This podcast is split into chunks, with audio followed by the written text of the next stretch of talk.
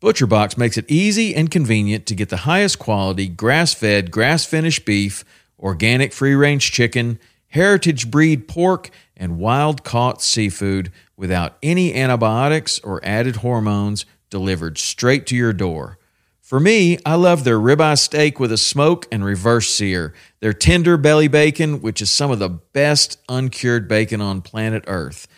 ButcherBox partners with people, small farmers included, that treat their animals in the best possible way and never give any added antibiotics or hormones. When you join, you choose your box and delivery frequency. You can cancel at any time without any penalty, and ButcherBox delivers amazing and fresh meat right to your door in a 100% recyclable box. For a limited time only, get free chicken nuggets for a year and 10% off your first box when you sign up today and use the code WP. That's a 22 ounce bag of gluten free organic chicken nuggets in every order for a year when you sign up at butcherbox.com forward slash WP and use the code WP.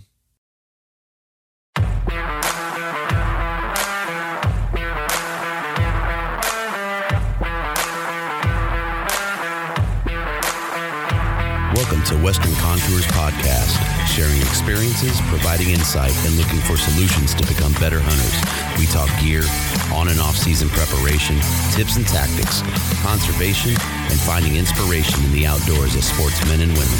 Thank you for joining us as we share our love for all things Western hunting. Proud to share this episode thanks to these fine companies I depend on in the field. Game Changer Calls. The GC was designed with all hunting callers in mind. Though elk is the intended target, the unique size is a game changing tool for turkey and coyote callers as well.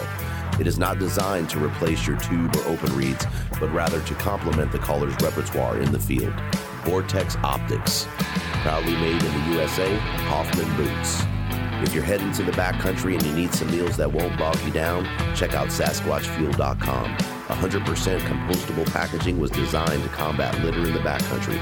For more information on conservation in action, head over to SasquatchFuel.com. Titanium Archery Products. Dedicated archers deserve truly unique products that provide all the performance attributes that they demand, and that's exactly what TAP delivers. For more brands we run and trust, jump on westerncontours.com partners page. Look for the code Western Contours and save a few dollars off your order.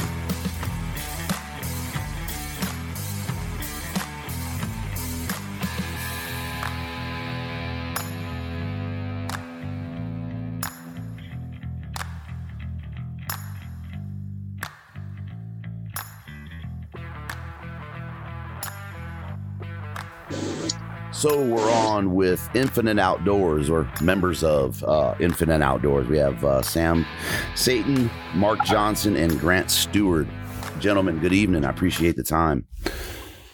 Yeah, thank you. Appreciate you having us on. Absolutely. So why don't we kick it off, man, and, and let's go. Uh, let's go a little bit of background. I'll let you guys decide order there. Um, get a little bit of background on each of you guys and your hunting and or outdoor experience. Cool. Mark, you want to kick her off? Go ahead. All right. Um, so uh, I'm Sam Seaton. I'm the CEO of Infinite Outdoors here, and you know, my entire entire life is centered around you know hunting, fishing, and the outdoors. Um, I grew up on a, a ranch in Buena Vista, Colorado, and you know, literally since since I was little, I remember being. Um, my mom still has pictures of it. I was three years old, calling in elk by just making random guttural sounds into into her vacuum tube and just kind of had the had the passion since day one and really started trying to you know curve it into more of a uh, a livelihood as I as I got older and in college started a uh, a fly fishing company that was actually called Infinite Outdoors. This this new company took over it um, and changed directions, and then later went on to make the the biggest pheasant hunting club in Colorado by by land mass, um, and, and then just kind of came across this idea, which we can talk about more here in a second. But uh, but yeah, live and breathe uh, fishing, hunting, outdoors, conservation. That's that's my passion. Good deal. Go ahead, Grant. Since uh, we got you on uh, on the mic.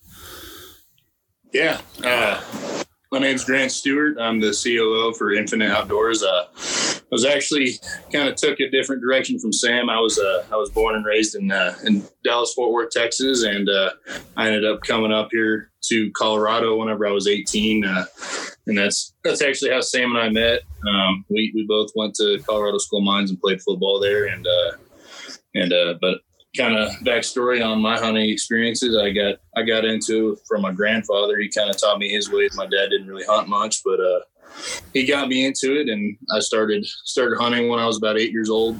Uh, and uh, he used to take me up to uh, to North Dakota to pheasant hunt, and that's where I got my passion. That's what I'm that's what I'm passionate about is pheasant hunting. Uh, I do that's that's primarily what I do out in eastern Colorado, Colorado along with uh, antelope and deer out there. And uh, I'm actually the the pheasant, the president of uh, our Pheasants Forever chapter out there, the Eastern Colorado chapter, and and uh, that, that's that's where my passion runs is is out in Eastern Colorado, chasing pheasants all day long and, and chasing the, the, the plains mule deer and, and antelope out there. But old open country wreckers, man.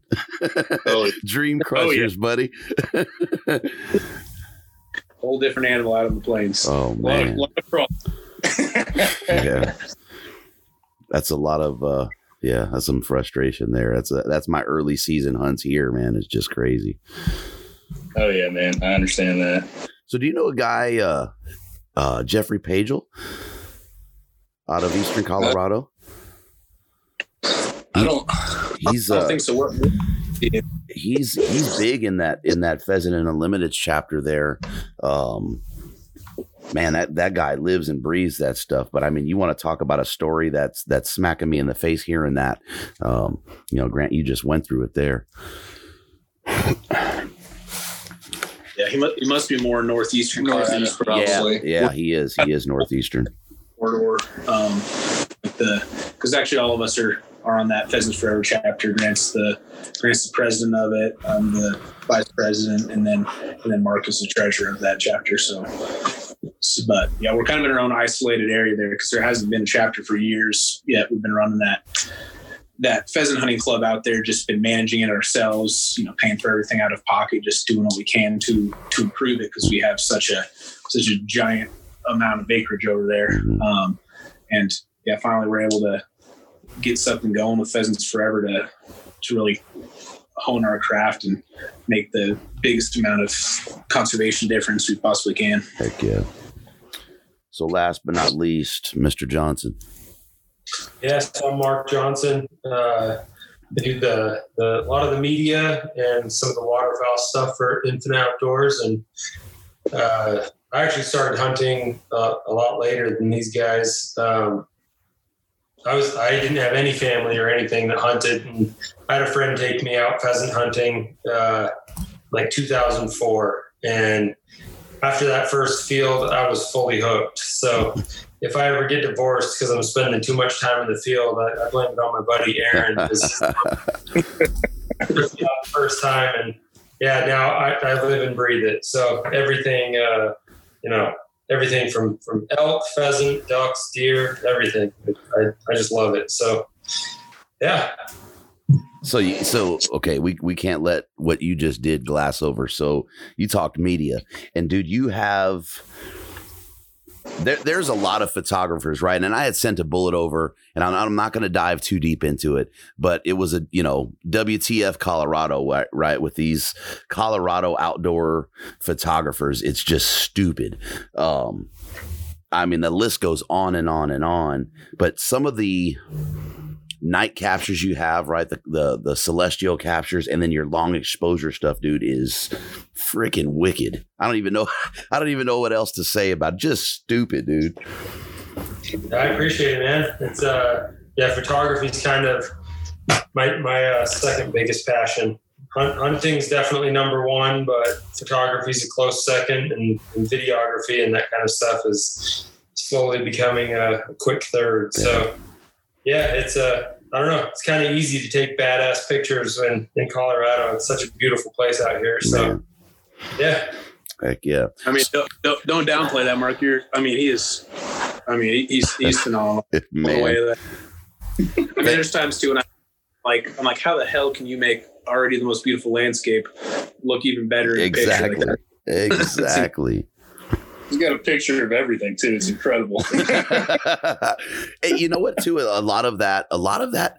There's a certain eye that takes it right. I mean, there's some tech part of that with the cameras now, but there is a there is an eye for you know the framing, the actual capture, and he does it so so so well. Right to be able to look at you know the the three of us could look at something, take a picture, and then you look at Mark's, and it's like how how is that how is that different than what we saw, and how the hell did you do that, man? well, I appreciate it, man. So let's kick it off, boys. Let's uh let's talk about Infinite. Um, you know what we kind of got the what or yeah how it started. Um, but why don't you take us a little bit deeper into that, and then you know we'll start talking about mission and things like that.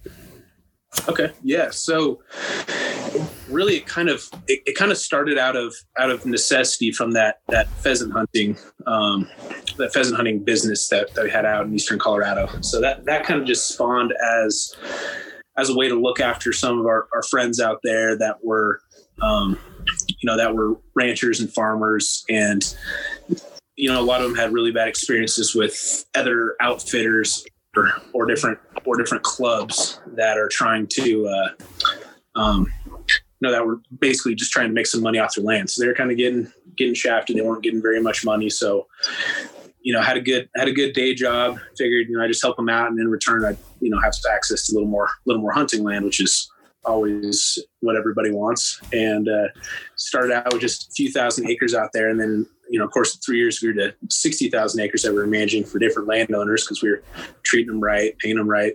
And I'm like, oh, crap, like, you know, this isn't sustainable. Can't keep just doing this by phone calls and, and some little jinky website I threw together on Squarespace and, uh, and, you know, kind of started brainstorming with Grant. We like, shit, we know some, we know some really smart guys from going to Colorado School of Mines that are heck of a lot smarter than us and you know reached out to them to see if they could kind of put together a platform that would really facilitate all of these getting people this access that we had that we'd been given for for years to huge amounts of acreage and and really be able to, to manage it with more hands off and kind of give that control back to the landowners without adding extra workload to them. Um, so essentially, what what Infinite Outdoors does is it encompasses, you know, we spread beyond just the just the uh, the pheasant side. You know, we have big game hunting. We have tons of tons of fly fishing properties, uh, and you know even some camping opportunities. And we basically put it all onto an online platform that you know shows a map of where everything's at. People can go through. They can they can you know filter by whatever game species they want to hunt or fish. They'll show all the properties in our network. And currently, like we're you know we're a newer company and we already have hundred thousand acres under our network and miles and miles of of water. And you just go on there, reserve a, a spot entirely to yourself. That's you know, half acre of or a half mile of river, for example, or if you're out in eastern Colorado to pheasant hunt for the day, you reserve a section and you get you get three thousand acres just wow. 100% to yourself. That well, you know gets at least four rest days during the week. So just and, and also by cutting out those those middlemen by leveraging technology, we don't have all these administrative fees. So you're essentially just booking directly from the landowner to hunter fish at a way discounted rate at a better managed, higher quality property because we don't have to blow it out just to just to make ends meet on our end.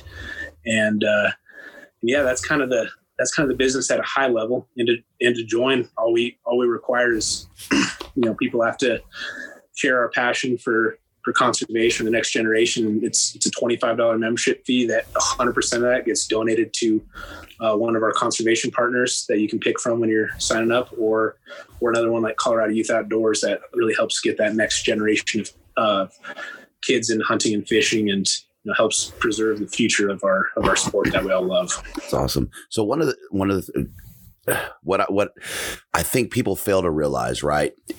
in a lot of you know these these private land situations right or you know as we call them pay to play um, is not all landowners hunt right not all landowners are, are managing game so with opportunities like that with with folks that aren't doing that there there's a level of where you're creating these, you know, really good opportunities, but you're also curating these relationships that gain us additional access. I mean, a hundred thousand acres ain't no little tiny, tiny bit of land, right?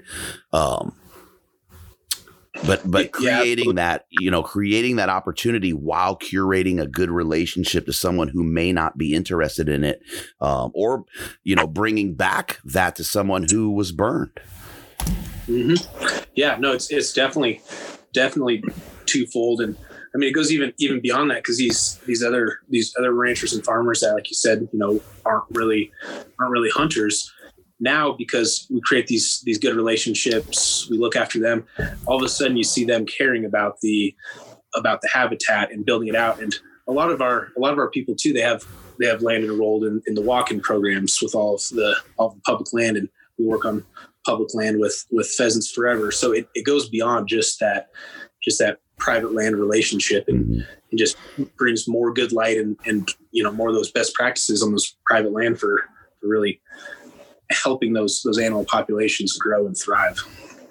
And then you, you talked about rest periods, um, and and you know doing my doing my trolling. So you guys have a, a biologist under employ with Infinite. So you want to talk about a little bit about that and why looking at it through those eyes and through scientific management is more appropriate than just saying, you know, seven days a week, give us, you know, 25 bucks, pay the fee, the day fee and go, go, go. Right. Yeah. So we actually have two biologists. So so one is specializes more in our in our fishing interests, and he's in that that central um, that central Colorado area. And then our other one, he does more of the um, so that first one is Corbin Bennett is his name, and then Stephen Wilson is our biologist for you know, northern Colorado and um, and more of our hunting interests. So it's it's great having them because it's I mean one for the fishing we we can go through we can actually test the entomology see exactly how much is in there tell um, you know tell what a healthy population of trout would be. You know if there's if there's ever an opportunity you know a cu- couple of properties in stock we do a full analysis just to you know know exactly what it actually can support so that when we're stocking. It's not just to throw in there so people can yank on stuff. It's to improve what's currently there or partner on stream restoration programs with our with our landowners. You know, dig some dig some eddies, uh, do whatever it takes to to really support that that habitat. And then on the hunting side, um, that's when the, the rest days really big, become crucial. We use lots of data from the from the state or other or other conservation groups. You know, figure out that density even just from our own um, our own experience and and doing our own surveys, figure out what a responsible uh, harvest rate would be, and then what that correlates to with rest days. Uh, and then that also gets more complex for, for things like waterfowl because then you have the intangibles you got to take in. You couldn't even even though they're migratory and they're new birds, you can't just keep blasting the field because you know they're they're gonna they're, they're smart. They're gonna pattern they're gonna go around and then you're not providing that that same quality to the hunters. And then probably the biggest one is our is our big game. Um, so we go through and we, we do all the analysis on how much uh, you know how many were harvested what the state publishes as the, the different densities. We prorate that to how much land we have. And we determine the max number that we could that we could harvest every year and still remain a uh, at least at least a neutral, if not a growing population of animals. And no matter what, because I mean, we could eastern Colorado mule deer hunts, we could sell, sell an unlimited amount. Like there's such demand for that right now, but we have our cap. We stop right there. I mean, the biggest thing is we're not we're not in this to make a, a ton of money. That's why the money goes to the landowners, and we do enough to pay our bills and provide these opportunities for people. Since we've been blessed enough to have it through having these existing landowner relationships longer than uh, no longer than we've had the business. Mm-hmm. So how does that work in terms of, you know, conservation and working with the state? Um, you know, they they at least in my head, right? They would welcome they would welcome that outside help in management. Um, are those conversations that are had? Is that how does that work? Yeah, so our, our one biologist, Corbin, he, he, used to he used to work for the state, so he's got he already has has the ins and the contacts with them, and and in our plan. We have we have you know several miles of streams in, in like the South Park area. So, for example, next year we want to do some restoration projects similar to one that we that we did close to Fairplay, Colorado. Um, so yeah, so he'll be able to leverage that that whole connection there, and you know see if we can. Um, you know, split split some costs or whatever it might be, because it still benefits the entire entire watershed as a whole. Mhm. Uh, and then the um, and then the uh, the hunting side, that's where Pheasants Forever really really comes in good because they already have the relationships with the state. Like the there's a uh, Corners for Conservation program, and that's funded by by Pheasants Forever. That goes to all the the public land, um, all that access, and we even have a Colorado Parks and Wildlife biologist that is on that Pheasants Forever.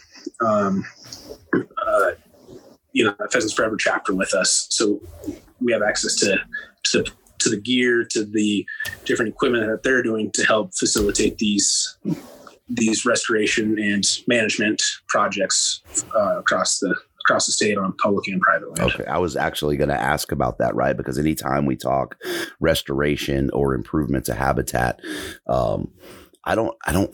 Well, I, I'm, I'm saying that because I don't think, but I don't know that people realize the cost, right? The cost to get in there and do. Um, to take that on. And, you know, you talked about having a, a $25 membership to join, half of the money, you know, uh, through this is going to the landowners. Um, and then that other 25 is going to a conservation organization of your choice. There's some huge cost in that, man. Um, you know, if you're looking at getting iron out there to help with, you know, moving earth and whatnot, that I mean, sheesh, what are you, what are you talking on a? And I don't know Colorado, but here in California, if you need an excavator, say a hundred thousand pound excavator is going to cost you three hundred dollars an hour, easy. You know, so that's Mhm. that stuff doesn't come cheap. Right. Well, the, the good thing without specifically talking to Eastern Colorado is is it really is it is more of a network. We're not completely out on, on an island. So. Pheasants Forever, they have other other chapters, you know, to the north that might have a, a tree plant or something we can borrow. Um, you know, Grant's an honorary resident of Stratton, Colorado. If we if we need to use some if we need to use some their land from a landowner out there, they're gonna they're gonna help us out. And I, I think that the biggest thing is just really uniting everybody with those common cause. Mhm. even those those landowners that you know previously might not have cared, they're now cutting Vested. their crop Yeah. differently. They're t- it's because they care about the same cause too and are willing to help us out. Yeah, I mean that that's been a big part of it. Is we've been we've been working with these landowners. Kind of, I mean, we started that first year um, with with the club out in eastern Colorado, and I mean they used to cut the wheat, and and over the years they started to strip or head it. They leave it tall, and believe it or not, fe- pheasant hunting and wheat in eastern Colorado is money. I mean, that is my favorite place to hunt hunt pheasants. You just hunt it, along telephone lines, or you hunt it along a corn cornfield or something along those lines, and it's just money. I mean, you you get your limit every time. It's incredible. People don't ever think about hunting wheat, hunting wheat for pheasant, and and it, it's incredible. But other than that, I mean, this year they they actually all of their circles. Uh, I mean, they plan with corn, and then uh, but all all of the uh, all of their corners they plan with milo, so they're going to leave those tall throughout the winter, and it'll be good habitat for pheasant and and stripping the milo and in their big big square sections and and uh, even stripping corn. But I mean, we've just been working. I mean, it used to just be bare, and there was just not the habitat out there. Just used to be poor, and and uh, just working with them and helping them understand how important it is for those for those pheasants to be able to have have cover, especially during the spring, whenever they're whenever they're breeding and they're roosting, and and uh, and uh, being able to you know provide provide for the next year's pheasant population, it, it's it's really important, and I think they're starting to finally understand how how important that is to to both the population and and to their income that they can make. Yeah. Well, it doesn't stop at pheasants either. You, Yeah. if you're if you're leaving stuff, if you're leaving um, crops taller and you have more usable, you're not just completely tilling everything. That helps the deer too, which is already you know trophy deer hunting. But now when they have a place to actually hide, biggest thing is you know you got to hide by all the yahoos from the front range that come out in December once the corn's cut and just mow them down. But now they got some some Right. tall cut. Uh, uh, Milo still and and more tree rows to get away and hide you know you're- you're helping them out protecting from the elements better survival rate better quality deer and in the end everybody wins. It works too. I mean, these guys, you know, Grant and Sam. I, I uh, you know, I'm obviously a part of Infinite Outdoors now, but last year I was a part of Sam's Club, doing the uh, the pheasant hunting stuff, and you know, years before that, it, it's not uncommon to walk around eastern Colorado all day on a lot of public land and not see anything. Uh, no, no deer, no pheasants, no quail, no nothing. I can't tell you how many times I jumped massive bucks out of uh, you know uh, CRP or or little little hedgerows and that kind of stuff, and then just the, the pheasant hunting is phenomenal. So these guys are definitely no joke. They definitely know what they're doing. Yeah, it, it, it makes a world of difference when when the land is managed the right way. It, it's incredible how how many more animals that land holds. So you said you said uh trophy deer, man. Anything on those open plains, and we said that before we hit record. anything on those open plains is a trophy, man. That is uh that is well, some difficult hunting. I'll have to send you some pictures that I got last year. Good hell, man. Holy shit! I, yeah, well, sorry about cussing. no, no. Oh man, look, hey, dude, I have my, I have to tone myself down. Don't worry about it. um, yeah, there was multiple times. Grant actually recommended a, a CRP field for us to hunt. Me and a couple buddies went out there, and good hell, man, we jumped two bucks out of there that yeah, uh, yeah, I can only dream of shooting those guys someday. I don't know how big they are. I can't judge anything on the hoof because I'm not a trophy hunter. But good hell, those are trophies in my book. That's yeah. for sure. Heck yeah. yeah. I mean, they they go like you know 200 plus inch buck is not uncommon. I mean, there's a reason why you know listeners can't hear, but on the Zoom right here, this you know this deer behind me that's that's the 192 and it's not even shoulder mounted. So like that's uh, there's, there's that that was a little hit to the prowess there buddy. And the swig after that. God dang so so on the pheasant right and, and a lot of times we hear you know pheasant clubs things like that so these are are these planted birds um or is this all natural occurring pheasant? How does that how does that look in the scheme? Yeah, so it's you know ninety nine point nine percent uh, wild. Mm-hmm. So that's that's the biggest thing we pride ourselves on actually having wild wild birds. It's not like if you I mean, to my knowledge, if you join any other pheasant club in the state of Colorado, you are hunting birds that, you know, were they're raised in the pen, they're spun around and dizzy and you're hunting your little. I was going to say it. that is no fun, by the way, for the dogs or the people. I mean, th- those birds, you basically have to put them on your boot and throw them up in the air to shoot them in yeah. the air because they don't right. fly. My yeah, dog, I, I, take him out, and anytime I go, try, you know, try to train him on planted birds, he's just like he looks at me like, "What the hell is this?" Like, I, I'll just eat this bird. You know? first. Yeah, no, half the time those the dog's running out. He grabs the bird, brings it back to you, put it in your hand, and then it flies off. my, my boy and I went out. Oh, it's been years, man. He was probably seven years old, and somebody goes, "Hey, I, you know, gave me a gave me a pheasant hunt, right?" So I had this huge expectation going on this hunt, and you know, we're sitting there about to get in this field, and the guy walks out and he goes, "Well, where do you want me to place the birds?" And I'm like, "What are you talking about?" right? so, so to see this guy grab these birds out of this, you know, basically a, a truck coop and spin them and then set them down, it, it, it just all we could do was shoot doves that were flying from field to field all day long because it was like this is ridiculous. Oh, man. Jeez. And they're all plump, right? They're super big. It's about anyway to try to train a dog on that stuff because they, I mean, it, I, have taken my dog to, to multiple put and takes, and they basically just follow your your scent your scent cone right out to where you put the bird. And uh, yeah, wild birds are definitely a lot more fun to hunt. Oh yeah. Yeah. Well, and, and now although we do have, we're not just wild birds purely because, you know, like our name implies, Infinite Outdoors, we want to, you know, we, we want to be able to do literally everything. We do have our game bird license. Mm-hmm. And for the most part, we use that um, through the, through the other company, Eastern Outdoorsman, do some corporate hunts. So, cause I mean, some people do like, do like the canned hunts or they, or they just want to get, get a, uh, you know, kid out and just and just ensure some some success no matter what. Which I'm I'm I'm still on board. I you know go to any go to any length to get a to get a kid into it if it's done right. But Oh, but even our uh, our so-called canned hunts because we you know we got 1,300 birds we're we're we're racing right now. It's still never the you know grab them, spin them until they're dizzy, sit them right there, and you know put a flag next to them. Right. But it's uh, it's it's all like we'll walk out to a field that already has a ton of birds.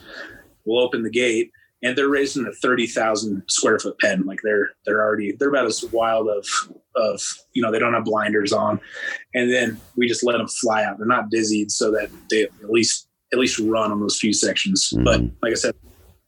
That's a, a thousand acres. I would do a very subset of our business that ever receives any sort of supplemental stocking and then we have another 37 or 36,000 acres of upland habitat that will never be touched with a uh, with a pen raised bird. They're Right. all, all wild, managed to sustain those populations. Right. And, and yeah, we're we're poking fun at it, but it is pretty funny. But yeah, I think I think opportunities in some instances are, are exactly that opportunities, right? Well, in, in all in all honesty, uh, part of the reason I had to do it is so many people had grown up their entire lives thinking that canned bird hunts is normal pheasant hunting. So you get these you get these real old these older guys, you know, they're seven years old, they've spent 40 years paying for for a bird and they uh, uh and you know and then they're they're just all disappointed like I walked a half mile and I didn't kill a bird. I'm like, well, well, yeah, like it, it's a wild bird. They're Wild they're, they're bird. smart. a couple more miles. Like you see, seems like yeah, a bunch flew out the end. It's like okay, well, strategize. You're, you're hunting now, Mhm. and uh, and some people just couldn't couldn't get a grasp on that. So I'm like, well, we don't want to turn people off. We we don't want we don't want that subset of people that don't truly understand hunting wild animals to ever be able to bash us. So you know, it's something we're probably always going to at least have the option of, so people can do that.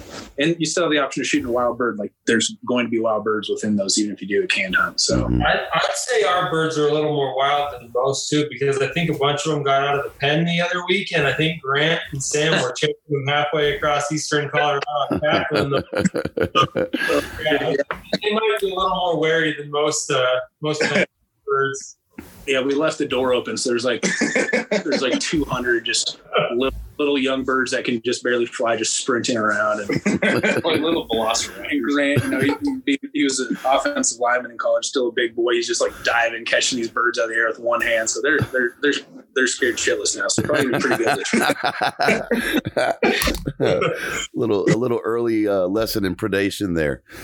That's right. So a, a- lot of this a lot of this is opportunity, right? And and there to me there's an importance in in what I'm hearing and how you guys have approached it. And it's via science, but a hundred percent you know i'm making an assumption maybe it's 98% 70% passion right there's there is some huge importance in being passionate about an undertaking like this and looking at the big picture Yeah, no, absolutely. I mean, we all put in just insane hours because we because we love it. It's it's what we. I mean, me personally, I don't I don't I don't make a dime. Some of my other uh, other other business partners and stuff, you know, we we pay them and just with what we have. Honestly, can't even afford to pay myself, but I still put on, uh, you know, literally work 90, 100 hours every single week, uh, and and I love it because we're doing stuff that we like, have other sources of income. I, I don't need to do it. I would I would rather be able to provide for the people that are currently uh, currently working for us and make sure that we have happy landowners that we're never going to lose, and not just freaking gouge people that are tired of hunting next to a million other people Mhm. and are good enough hunters that they don't want to pay for a guide to have access to this quality of, of, of land. So it's, yeah, you hit the nail on the head there. It's, it's all about passion. It's the only way to get her done. So how do you you, you bring up an interesting thing there, right? And a lot of our demographic is crazy, right? We're we're a crazy group of SOBs. and we will down we will down each other for being able to access these types of opportunities, right? And so how does that look? How do we how do we say hey there's no problem in doing this, right? Because that would help, you know, that would help you guys grow a little bit. There's no problem in having access to private land. And I think one of the reasons that that exists is finance, right? Um, because a lot of that access is at a high price tag. Um, you know, $3,500 for a, you know, air quote semi guided hunt on private land, $5,000 for the same situation. Right.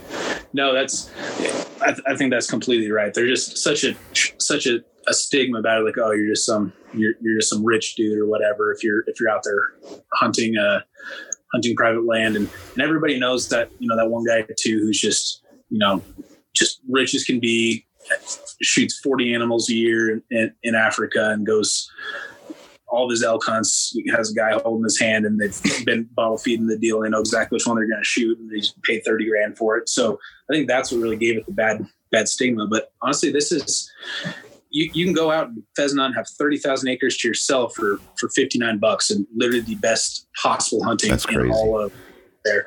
Or you can have a half mile of water to yourself to, to fly fish on.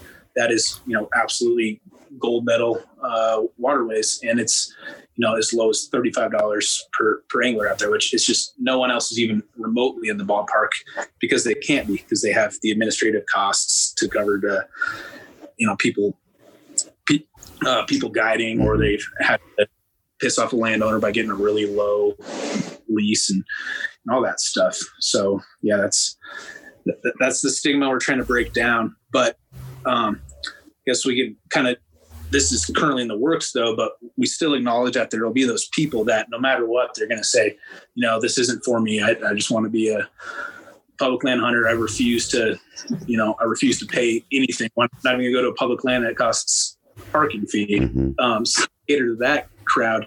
Our our developers are currently working uh, working full time on making the the background for both our mobile app and our website. Uh, basically, an apples to apples substitute for onX. Mhm. So before too long, you'll be able to just join with us for a cheaper rate than than those you know your onX or your base maps. Um, you'll have the same functionality, and 100% of that money to to, to start is going to uh, conservation. Wow. So that's our that's our long play to to expand our mission and cater to that diehard public land guy. So okay, so how do you also display to that guy? Because, like you said, some guys are just going to stay that way. But but getting folks to understand that that stigma is is worthless in the big scheme of conservation, right? That that stigma has to be broken down in order for us to really hone in the amount of private land that there is. If the guy is solely on this DIY quest, it's it's perfectly fine.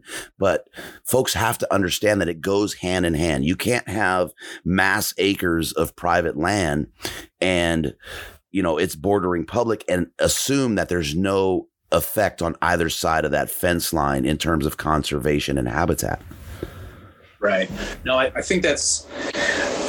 I mean, that, that's one thing we're trying to trying to educate people on, but in all reality, it's it's a that that reality is going to sink in eventually because there's more and more people hunting. Like like I know there's some some things that say we have less hunters every year. I I think that's bullshit because I've hunted every year, and there's more people every year in the woods crowding up the, the public places, and people are going to have to come around to that realization sooner or later that you know we, we have to include the, the the private land the managing on on both ends and and that that stigma is going to break down because you know eventually public lands is just going to be so hard or there's it's going to be so hard to ever even draw a tag you know in 10 years that you, you're not going to get to hunt unless you have um, different different options so um, so yeah i guess just through our education and people are going to have to come to that that realization at one point or another.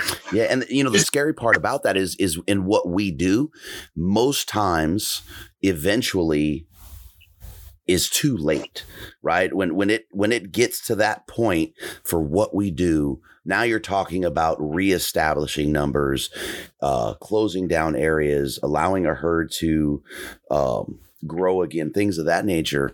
Um, eventually, in in our realm, is a scary prospect. Yeah, no, it, it, it really is. And you see that too many times.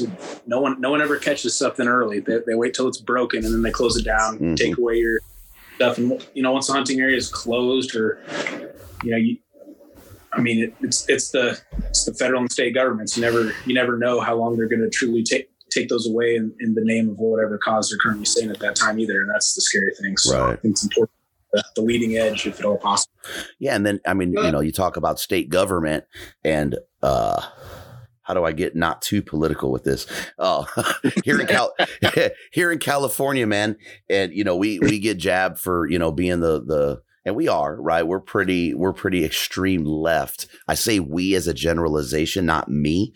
Um, but our state and our government. And here if if we lose it, if they have an angle to take it, there's no coming back. There's you know, they'll put that mess on, you know, okay, we're on the five year plan. And then 25 years later, they're reevaluating it. I mean, we have to realize that that kind of stuff is happening across the West more and more and more. Definitely. is well colorado is you know it's the next it's the next california right here too so that's the the reason why it's so important what we're doing with the sheer number of people and the the uh you know certain certain political affairs with our with our access so Right. You guys, you guys came, yeah. came with it last year, man, with the wackiness. There was the, the what's the the topless? Yeah, the topless deal now. Um, yeah, it was. Uh, that was. we got we got so much I didn't keep up with it i just yeah, plug my ears i'm like uh, i'm not from here I, I i'll trade you. I'll trade you any day of the week, buddy. I think a huge part of this whole thing too is just getting the next generation of hunters out there and having them experience good hunts to get them hooked, you know, and like that, that that's a big part of, of our whole mission too is getting the next generation out there. And I mean, I, was a part of multiple uh, waterfowl clubs and then just hunting public land. I mean, I've, I've got I, I hunt public land every year. I've got really you know nothing against public land per se. Um, but sometimes it's downright dangerous. You know, I mean, I, I've had multiple times that I've been I've been straight shot at waterfowl hunting, um, and and getting that next generation out in the field and getting them turned on to it. You know, just like I said said I think before we were recording, if I get divorced, I blame it on my buddy Aaron because I spend way too much time in the field now. and I mean, that, that, that's kind of the goal for for you know one of the goals for Infinite is well not to get people divorced, but to get people out there people out in the field while they're young. Almost to, to what this whole thing is about, and and you know, hunting is so much more than just going out and just you know shooting a couple birds or, or shooting an elk or whatever. It, I mean, it's a, it's a lifestyle to a lot of people, and so getting the, the next generation really hooked on and. I, I don't know how to really say what, what I'm trying to say. Just kind of getting them hooked on the the the whole the whole everything about it getting outside getting away from the getting away from the screen getting off the computer um, just just get, getting back in touch with nature a little bit and putting food in your freezer. I mean that that's uh, that's huge. I mean i've got three young daughters and they know where every one of our meals comes from. And and it, it's cool to see that you know? So that, that's a big thing with infinite. And I, I mean sam and grant can probably touch on that a little bit about what we're kind of doing to kind of get the next generation of, of hunters hooked and and kind of get them uh, going in the right direction here. So I'm gonna help you real quick, man, on that divorce is topic there. So you got you, you gotta you gotta start planting the seed about June or July, right? And uh, I don't know if you know who Tony Wintrip is, uh, the elk singer. He has a song "Miss Me in September." Just start playing that when you guys are going to the store and stuff, and that seed gets Well, you know planted. I made a, a fatal mistake and I got married in September before I was a hunter. Big, big problems every year when it comes to the anniversary. You know, we got to go celebrate this anniversary. And it's like, you know, maybe we should like renew our vows in like October or something. hey, call, call that our new anniversary because this whole September thing, it's not working for me. You can find me in the woods. I, you know what? We're right there, buddy. We're gonna have to have a a, a cuddle session on the phone because I'm catching it right now, and I usually put off my elk hunt uh, because of the same reason, and we're and we're going for Yeah. opener. Dude, it's a problem, man. I'm a big going for opener, and and my wife is like, "Are you kidding me?" I'm not, I'll send you an onX point, or in our case, an Infinite Outdoors point. and You know where to find me. so so going back to the youth part right and, and you bring something up that is man it's terrifying right? It's almost as bad as the eventually. How how do we how do we battle convenience? How do we battle that that blue light beaming off of that screen 24/7 when it comes to the outdoor experience right? And yes we can impact our families and the people around us, but getting kids out that may not have, you know, that maybe their parents can't afford to do it. Maybe they want to do it. They can't afford to do it. But battling convenience is what scares me more than, you know, bringing someone that, that may not be in that fold. Right. Well, I think, I mean, that's a big reason why one of our one of our conservation, I guess not conservation partners, but one of the nonprofit uh, options that you have with us is Colorado Youth Outdoors, and their entire premise is providing classes and an initial fishing trip or hunt to to teach the craft and really get those get those kids in that that didn't have uh, a mentor that could that could teach them and kind of be that be that place. So so I think I mean I've, I've always been passionate about their cause, and that's you know that's why we give them give them money. But what we really try to do is is be that be that next step because you can have that and that's great. You can have a good experience there. But then if you if you roll out to to some public lake to go hunt ducks on on opener, there's going to be more people you know what to do with. Shots are going to be fired. People are going to be shooting birds over your decoys. That's assuming there is even anything there, Mhm. and it's going to it's going to put off a lot of youth and even new hunters. Um, so that's that, that's why we've we've even modeled like as you know we already have extremely affordable prices, but if you're a if you're a youth um, if you're under 13 and you're and you're with a with an adult that's hunting it's it's completely free. We don't we don't charge them um, we don't charge them anything if you're under 13 and then if you're 13 to 17 uh, you're 50% off of that already low price. So that's that's why we're I, I feel like that's really the, the only way to to solidify the the healthy addiction and really really grow that passion and, and show them that it is better than than sitting in front of a computer screen all day because a really good hunting or fishing experience is better than any sort of electronic stimulation you could you could ever get Oh, and. I, biggest problem is people never find that they don't get that opportunity because of limited access or too too expensive options I think there's very few things in life that you just never, uh, at least me, my memory is kind of garbage, but there's very few things in life that I just will never forget.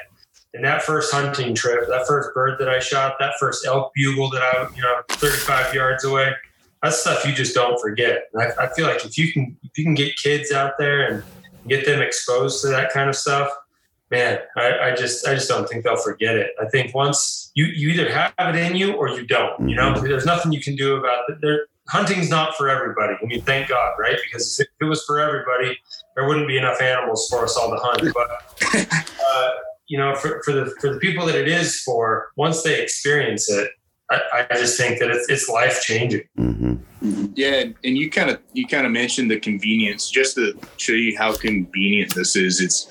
I actually had a I actually had a guy who's a father. He reached out to me uh, two days ago, and uh, he reached out asking about our dove hunting properties out in eastern Colorado, and I was telling him the scouting report. Since I basically live out there four days a week, I kind of have a pretty idea, a good idea on what the land looks like. But he ended up telling me he's like, yeah, it kind of it kind of stinks because our our outfitter kind of blew us off and I was going to take me and my buddy, we're going to take our kids out for the first big game hunt. And, and I was like, well, you're the, you're talking to the right guy. I actually have, uh, I actually have two, uh, two antelope buck rifle tags that I can, uh, I can give you. And, and luck, conveniently, we have about a 32,000 acre ranch down by Karval, Colorado that, uh, that you can have all to yourself and, and have to your kids. And, uh, and you know, and and they'll have a they'll have that entire nine day season to be able to go out there with their kids and just enjoy nature and, and enjoy being out there and, and, learning their experience. And those first five days for them are going to be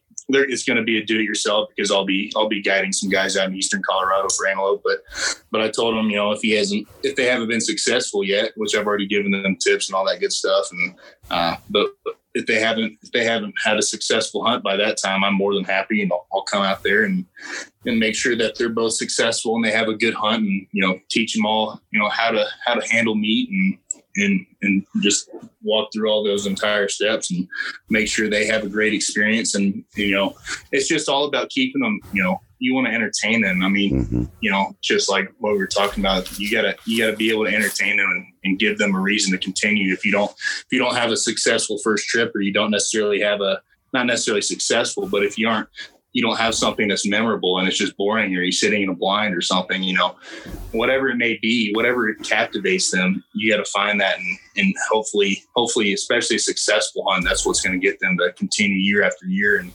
hopefully they teach their kids and then their grandkids and, and that cycle just continues forever. Right. You bring, you bring something up and the, the resource that you guys are providing is is huge. But having a relationship with the land that you're managing um, and the fact that you can have a conversation like that with a group of guys and be a resource in that respect um, is something vastly different than a lot of the pay to play right okay here's a land go um, but having a, a, a, very personal relationship is uh, with the land and these people that's a big deal man. And and to be a resource for these guys getting out hunting like that uh, that like you're saying that could be the difference maker in that continuing. Yeah. Just we're just trying to i mean I, I know at least from my experience i remember my first hunting experience. I was like I guess I was eight going on nine up in North Dakota with my granddad. Uh, and I remember it was it was dumping snow. I mean, miserable. I'm an eight year old kid from Texas in the middle of 20 degree weather and snow. I mean, not not the most enjoyable for an eight year old kid nowadays. If I if it's snowing honey, you can bet your ass I'm getting out of bed at two in the morning and making sure I'm getting up and getting ready to go. I'm excited, right? But I mean, I remember it was snowing. I had the dog out in front of me and uh, we were walking around this edge of this lake, and you know, I'm walking up, and under this tree, there was about 40 roosters just hanging out on there. I was like, "Oh my god, there they are!" Never seen one in the wild before. And uh, of course, I get about 30 yards away. They flush. I'm turning to the side, and I I shoot three shots. No idea what I'm doing. Not a single one dropped. I, I throw another one in, chambered it, and I was going to put another one in because I didn't know what I was doing.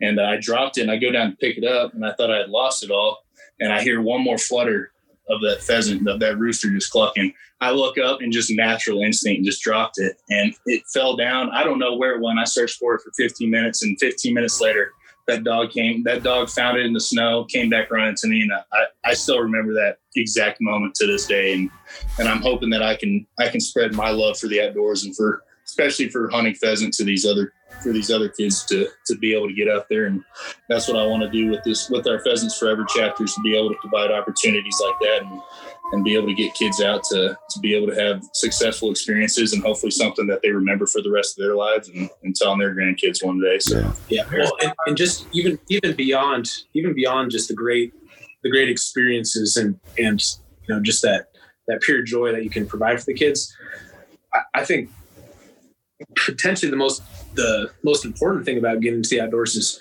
I don't know too many shitheads that grew up hunting and fishing. Right. Like it's kind of a it, it, to be rooted in nature. You know, it you know it helps you connect spiritually. Yeah, so that you know that connection to connection to nature, connection to everything. It's you know you're not you're not going to find that anywhere. You're not going to find that behind a computer screen, and and you know nothing else, it's going to provide. Uh, I know that healthy addiction, you're going to be spending too much money on your hunting gear to to afford trouble. So it's uh, it's it's all around good, and that's why we're so passionate about it. It should come with a warning label, man. it should absolutely come with a warning label. Cost a ton of money and potentially your marriage. I mean, it is it, it, it, it's a it's a phenomenal addiction, right? I mean, it is it it keeps you it keeps you rooted, right? you for me, like it's like I don't want to do anything else because one. I can't afford to do that much more with my hunting addiction, uh, and I'm a and I'm gonna I'm a gear fanatic, dude. I I don't need to buy something, but I see something and I'm like, yeah, I just want to try it, you know? And uh you, you know, you you get it and it's like, okay, I used it once and now you have Rubbermaid stacked with with stuff that you've never even taken to the field. but it's a beautiful obsession. Oh, it is. It it, it, it can't get better. I, I would I mean, I don't want to be addicted to anything except this. Like yeah. it's it's perfect. So hunting wise, guys, uh, we we you know we've kind of hit on that, and before we hit record, we started talking uh, talking elk a little bit in Colorado. I mean, we're what less than a week off of opener. Um, I'm I'm I'm beyond anxious, man. I got butterflies in my stomach just talking about. It. I'm ready to just be on the mountain and just be at peace. You know, I mean, this has been a crazy year everywhere, and I, I think I'm gonna, you know, openers what next Wednesday, and I, I'm really considering just leaving on Saturday, getting there, and just spending two hours just to detox from the the madness that is uh 2020. Yeah, no, smart man. Need to I, I feel like this hunting season is going to be the most needed ever just to just to completely recenter and get away from all the crap and just be in nature and be chasing bugling bulls. And I mean I'm I'm as I'm as pumped as you. I was I was up this last weekend set brought all my stuff in set it all up you know hiked a hiked a dozen miles to get back into the into in and out of my spot for I mean, I knew there was elk. I hunt there every single year since I was 12, but I was like, shit, I just want to set up my stuff and pretend like it's already time. So I, am right there with you. I, I, can't, I can't wait. You said bugling bulls, man. That's some little baby bugles if you're lucky. Yeah. Well, I, I had a actually really cool encounter this last weekend just up scouting. I, I I really I couldn't hardly scout because I I kept running into these same two bulls within a couple hundred yards of my camp. Um, oh shucks, we don't want to hear it. I kept running into the same bulls. Darn it.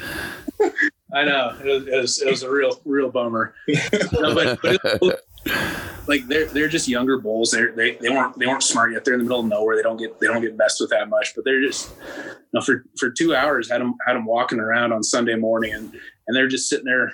You know, after the first hour, and they kind of figured out that something wasn't right because the the wind flipped. They're just sitting there barking at me, practicing their little wimpy ass bugles, and it was it was pretty darn cool. And and I was able to take some pictures up close, and uh, I I can't wait. I'm beyond excited. Oh, and you're coming out to Colorado this year, right? To, yeah. To years. Yeah, I'll be out. I'll be out with you guys. I can't wait, man. It's uh, isn't it crazy? I mean, it, it, it's a year, eleven months of anticipation. I mean, for me, I think about it every single flipping day every day and and i went into the i've been hunting the same deer this is the third season i've been chasing this old buck in in, in my open plains hunt and odd man it, it's just odd like i'm out looking for that deer and chasing that deer and all i could think about was getting out chasing elk and it, it's just there's something about that animal that just has me enamored beyond belief man Oh yeah, there there's something special. Like I mean, it's kind of same same situation as you. I was out, you know, archery archery antelope hunting, and and like I, I love that too. I love all all hunting, and you know, I'd, I'd even taken a couple, you know, a couple days off this last week. I was planning on to, to finish out that that antelope hunt if I needed it, but I just couldn't help it. I ended up shooting one on the first day because I'm like, I need to I need to have that time off to go up in the mountains and stare at elk. Yeah, that's it. that's I just shit. I'd rather scout for elk than hunt about anything else. Yeah, I mean that's where I'm at. I, will you know, I used to take off, you know, a week for deer, um, and then you know whatever time is left is is on the elk thing. And now my deer hunts are are you know one and two day weekend warrior type hunts. And you know, I tell work, hey man, you know, September's here. Don't don't expect me. don't you know? I'm taking time off in September. Oh, when you coming back? October. you know, I, I, may be back earlier, but depends. You know, um, it, it's just and it's a beautiful thing, man. I, I think part of it, it, you know, the older we get, I think uh, the more we appreciate the the suck part of it, right? And Grant kind of brought that up earlier. Um, you start to appreciate the the effort that it takes to go chase that animal. Um, and I think that's one of the things about elk, right? They're they're social creatures. We can we can talk to them, but it's this game of wit, this chess match that we're playing with them that uh, that's just next level. And then to think that once you do that, and it sounds cliche, it's very cliche, right? But once you're able to do that, once you put all the puzzle pieces together, that's when the real work starts. But that's not a deterrent, you know what I mean? For a guy to be solo in the backcountry a dozen miles and to be willing to pack out uh, 600 to 700 pounds of meat, you know, plus camp and everything that you brought in there with you, there's something, there's something next level of, I mean, it is, it's a heaven on earth experience. Well, that's that kite beef fun Steve Rinella always talks about. You know, it sucks in the moment. You're thinking, why the hell did I just shoot this animal 12 miles in here or whatever you are? But man, you look back on those times and there, there's just nothing better. No. I mean, and, and then you get to look at yourself, you know, dirty, sweaty, black. Your your back is bloodied up, your pack is bloodied up, and you you turn around and you look at those boot steps, and tell me if I'm wrong, but there's no, is there a greater sense of accomplishment when you are in God's country and you are part of the food chain and you walk out and do this? And then our, and I love it. I, get to see firsthand my insignificance in the big picture of things, right? We're very, very arrogant um, species. We are arrogant as arrogant gets. And to sure. be part of that food chain and put yourself in that and see your insignificance is just, it's a phenomenal eye opener. Yeah. Yeah. No, I, I remembering that every time I pull one of those steaks out of the freezer, you know, like you, every time I pull an elk steak out of the freezer, it's you, it just brings back all those memories and all that all that pain comes right hmm. back right away. And but it's a great feeling you know? It's it's good pain at that point. Yeah well then you're right. you're looking at him going i got you bastard. Cast iron I, skillet I, and some butter buddy. No, there's two things that i that i just really love about it one like you alluded to you know humans were, were such we're such an arrogant species and there is nothing more humbling than than uh you know than being shown up by an elk and other and and other parts of nature. Even when even when you're successful and i mean i i, don't, I wouldn't say i'm like the world's best hunter but i'm freaking persistent and i'm just too stubborn to get out there. But even when i get one like oh that's awesome you got one. I'm like yeah but i blew it on about 15 others you know and it's it's that humbling experience that you just really need to recenter and then it is such a process and so hard to, to pack out, camp out, live in the live in the back country. Um, that I don't know there there is a there is a beauty in in suffering that you that you learn to find and you learn to enjoy and by having all that suffering and lowering your baseline, then when you accomplish something as big as harvesting a, a an elk or any big game animal for that matter, that you know that that high you get from that low baseline of suffering you've been putting yourself through is just you know such a large gap that it just it can't be matched in anything in normal day life. Heck no, man. So what kind of what kind of camp, what kind of backcountry camp are you? For me, like I'm a I'm a hammock guy. Um, I got on this hammock kick a couple years ago, man, and it's a tarp and a hammock, and I'm swinging between trees and loving life, and I'm off the ground, and I don't have that one damn stick that I missed when I was clearing the ground, poking me in the the right ass cheek. That's what I call a burrito, man. I, I, yeah, I don't know. Oh, yeah. I was worried bears could nibble on my ass in the middle of the night. but no, I, am running a, and honestly, I, I, used to just, I used to run the, the, the jankiest setup. Like I've always hunted hard, but it was more so I got through it because I was okay with being uncomfortable. And then Mark really introduced me to the, the, the luxury side of things with gear and that it's okay to not be on the verge of dying every time you go out. so, so I got a I, I got a nice uh, uh, Kifaru setup now, Kifaru uh, sawtooth Mhm. and a stove and stuff. So it's it's real light. You know, it's four and a half pounds and a one and a half pound stove, and pack that way back in there. So finally doing it in luxury. Used to just have like a ten dollar Coleman that would just leak, leak and stuff, and and I would just tell him like, Sam, don't be a freaking pussy. You can get through this. And Somehow there's more more water inside your tent than outside yeah, your tent. yeah, you did. The outside, and I'm sitting in a puddle here. yeah. Isn't isn't that something though? Look at look at how far gear has progressed in the last few years. We're packing in a shelter and a stove that's four and a half pounds. That doesn't even doesn't even start to begin to make sense, right? I mean, it, it wasn't yeah, it wasn't terribly those long ago, right? Where it was those cotton. Are, are, are a hassle for two guys too. I don't know if you've ever been in one of those things, but good hell, man! It's I mean, you got room to spread out, and yeah, it, it, it, it's incredible uh, how, how light and efficient gear has become. Oh, it's crazy.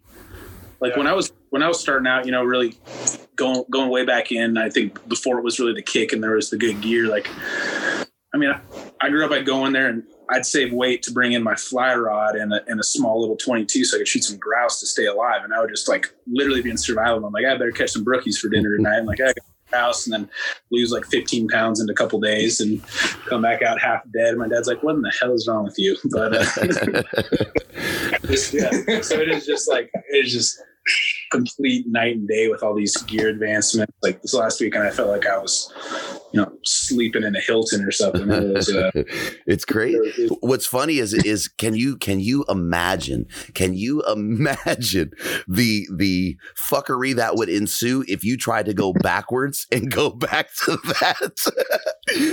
you might quit. You would quit. Yeah.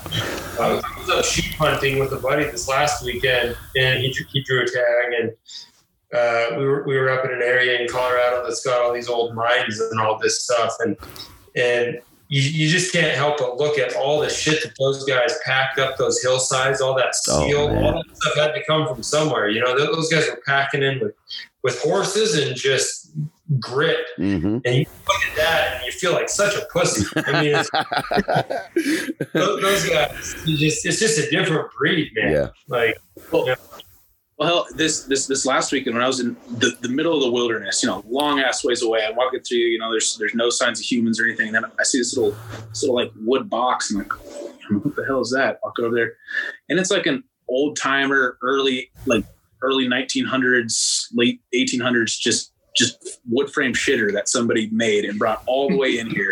Like, And I'm like, I'm like, really? I'm like, I'm sitting here debating if I need to bring extra batteries for my headlamp or not. And this guy's carrying a a, a wood porta potty thing. Like, have priorities in order, right? there.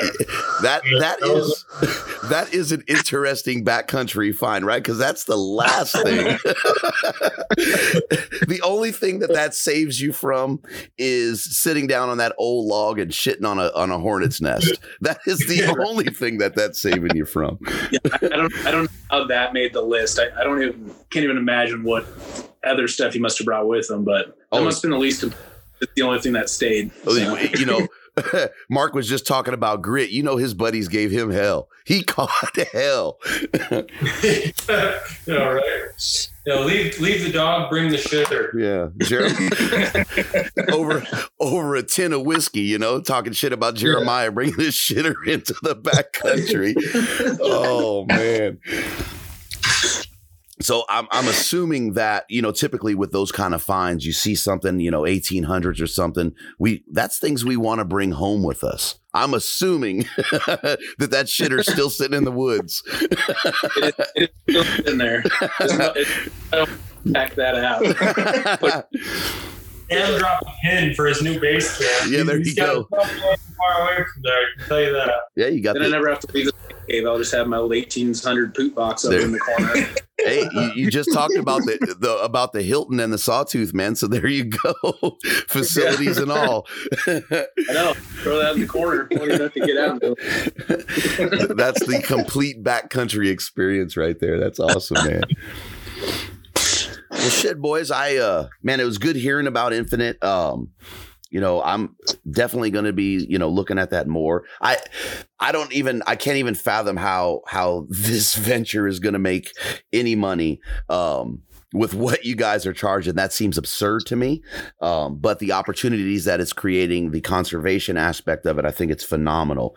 Um, and, you know, may sound cliche to folks, but thank you for that because it's important that we take a step in these directions um, to further what we're doing. Be, you know, like we said, if you're the DIY public guy or that private guy, they go hand in hand to a point. So I appreciate it, guys. Yeah, thanks, man. Appreciate it. Yeah. Um, any closing? Why don't you guys drop? Let's drop all the the social, the website, things like that, so folks know where to find you guys, and um, if there's some interest there, they can they can jump on and track you down. Yeah, for sure. So, uh, so you can find us on social media on Instagram and Facebook under the the Infinite Outdoors Project, um, and and then our website is infiniteoutdoorsusa.com, and that's where you can get on, sign up, view all of our properties, um, and then we have a have a mobile app as well for our for our users that they can download for both uh, iOS or Android. So okay, and then yeah, they, that, oh sorry man. No, sorry.